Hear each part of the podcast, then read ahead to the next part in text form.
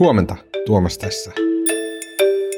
Tänään mä puhun mun kollegan Jarmo Huhtasen kanssa siitä, että kun Venäjä kerrytti joukkojaan Ukrainan rajalle ennen hyökkäystä, niin moni Suomessa havahtui samaan ajatukseen.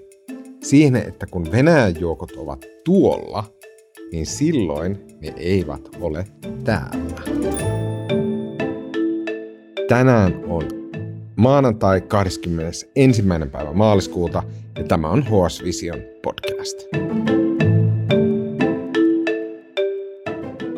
Jarmo, sä kirjoitit eilen sunnuntaina jutun, jossa sä olit kaivellut sun lähteiltä ja julkisista tiedoista ja valokuvista ja videoklipistä ja vähän niin kuin joka paikasta todistusaineistoa niiden venäläisten joukkojen liikkeestä, jotka normaalisti on Suomen rajoilla.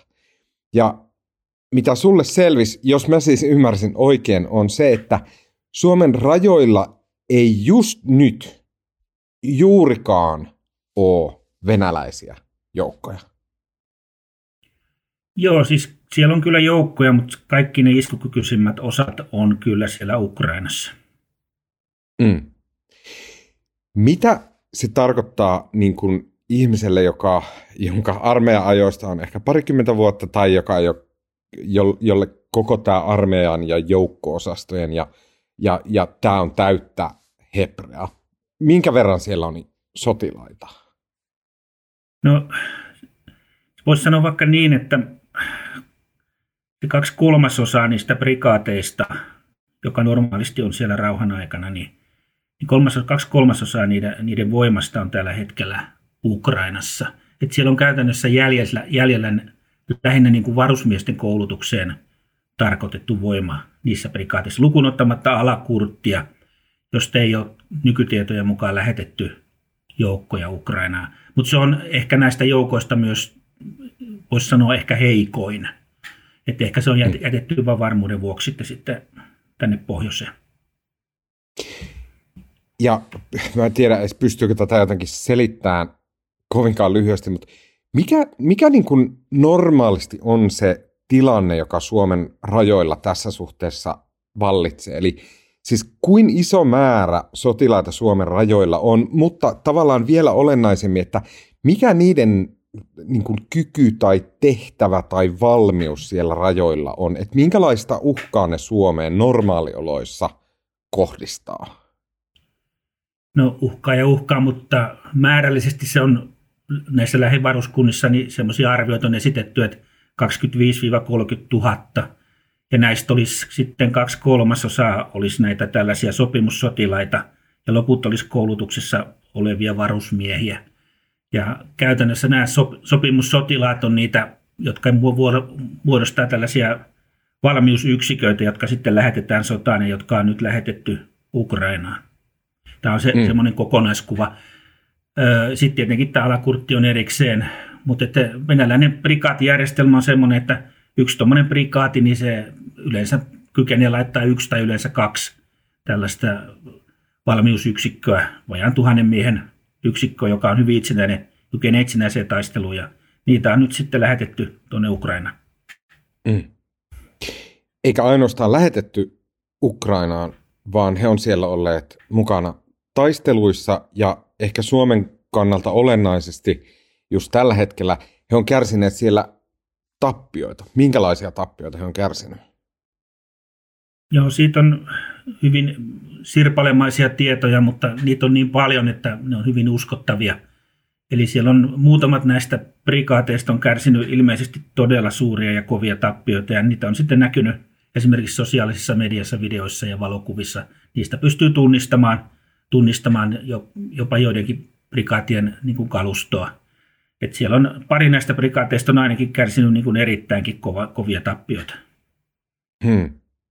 Pystytkö mitenkään kuvaamaan, minkälaista luvuista me puhutaan? No, tarkkoja tietoja ei ole, mutta ukrainalaiset itse on ottanut, ilmoittanut, Ukrainan yleisesikunta on ilmoittanut esimerkiksi se 25. prikaati, niin, joka on tuossa normaalisti sijoitettuna tuohon Suomenlahden eteläpuolelle oikeastaan Viron rajalle, niin, niin, niin, niin se olisi lyöty niin pahasti, että se olisi pitänyt siirtää takaisin, takaisin Venäjälle hmm. uudelleen varustettavaksi. Hmm. Te, nämä tappiot, jotka on miestappioita, jotka on paitsi kuolemia, myös haavoittumisia, myös sitä, että et, et karataan palveluksesta. Se, se tappio on niin kuin, niitä eri muotoja vaikka kuin paljon, mutta nämä kaikki jollain tavalla vaikuttaa siihen, että sitten kun tämä kaikki on joskus ohi ja Venäjä palaa tämmöiseen normaalitilaan, niin minkälainen tilanne, mitä luulet Suomen rajoilla on sen jälkeen? Joo, se onkin todella kiinnostava asia, koska ensiskin ne kalustotappiot, nehän pitää korvata ja jos nyt ajatellaan tätä tilannetta, että jonkun prikaatin komentaja lähettää joukkojensa sotaan, niin kyllä hän lähettää sinne ne, ne parhaat, parhaat miehet ja parhaan kaluston, koska hän haluaa menestyä siinä sodassa. Ja nyt jos ne on tuhottu, niin siinä joutuu kyllä aloittamaan työn niin kuin aika alusta, että siinä pitää kouluttaa uudet miehet, uudet sotilaat, sinne pitää hankkia uudet, uusi kalusto, ja kukaan hän ei sitten tiedä, että miten Venäjä sitten sodan jälkeen priorisoi näitä joukko-osastoja, että kuka saa ensimmäisenä sen parhaan ja uuden kaluston ja kuka sen saa viimeisenä. Todennäköisesti läntinen sotilaspiiri ja ehkä tämä Suomen suuntakin on ensimmäisten joukossa. Mm. Tässä on nyt sellainen tilanne sitten, että mm, niin kuin säkin sun jutussa kirjoitat, että tämä kaikki vaikuttaa siihen, että mikä on se tavallaan aikaikkuna ää, Suomen rajoilla, jolloin Venäjän sotilaallinen uhka on ainakin jossain määrin vähäisempi. Mm, kuin, minkälainen, kuin iso aikaikkuna tämä voi olla? Joo, sotilaat on, kun niiltä kysyy, niin aina sanoo, että tuommoisen suorituskyvyn rakentaminen nollasta niin saattaa kestää jopa vuosikymmenen. Ja kuitenkin joka tapauksessa se kestää useita vuosia, näin, näin mä olen haastatellut asiantuntijoita ja tämmöinen käsitys heillä on, että se ei ole mikään semmoinen niin kuin kaupan hyllyltä ostettava ominaisuus, että käydään hakemassa tuolta muutama panssarivaunu. Se vie aikansa. Mm.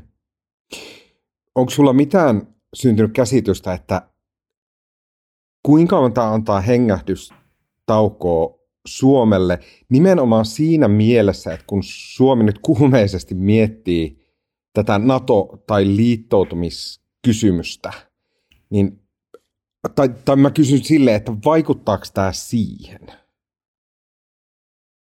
No sitä on nyt, sitten pitäisi kysyä oikeastaan poliitikolta, että jos nyt mulle yksi asiantuntija sanoo, että se vie kolmesta kymmeneen vuotta jo nyt ja sota on vielä kesken, että, että vahingot on jo nyt niin isoja, niin – siitä voi tehdä sitten semmoisia, niin että ainakin, niin, ainakin pulsvoimissa hengitetään rauhallisemmin, sanotaan näin.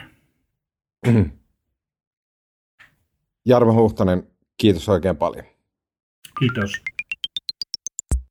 Tämä podcast on HS Vision toimittama podcast. HS Visio taas on talouteen, politiikkaan ja teknologian keskittyvä toimitus, jonka jutut ilmestyy osana Helsingin Sanomien tilausta ja löytyy HSN sovelluksesta ja osoitteesta hs.fi. Me osoitteeseen hs.fi kautta Visiopod ja siellä on kahden viikon ilmainen näytetilaus, jolla voit kokeilla, ää, miltä tuntuu olla Hesarin tilaaja. Äänestä ja kuvasta sekä leikkauksesta vastaa tänään Mikko Peura – Mun nimi on, Tuomas Peltomäki. Tämä oli HS Vision aamupodcast ja nähdään taas huomenna.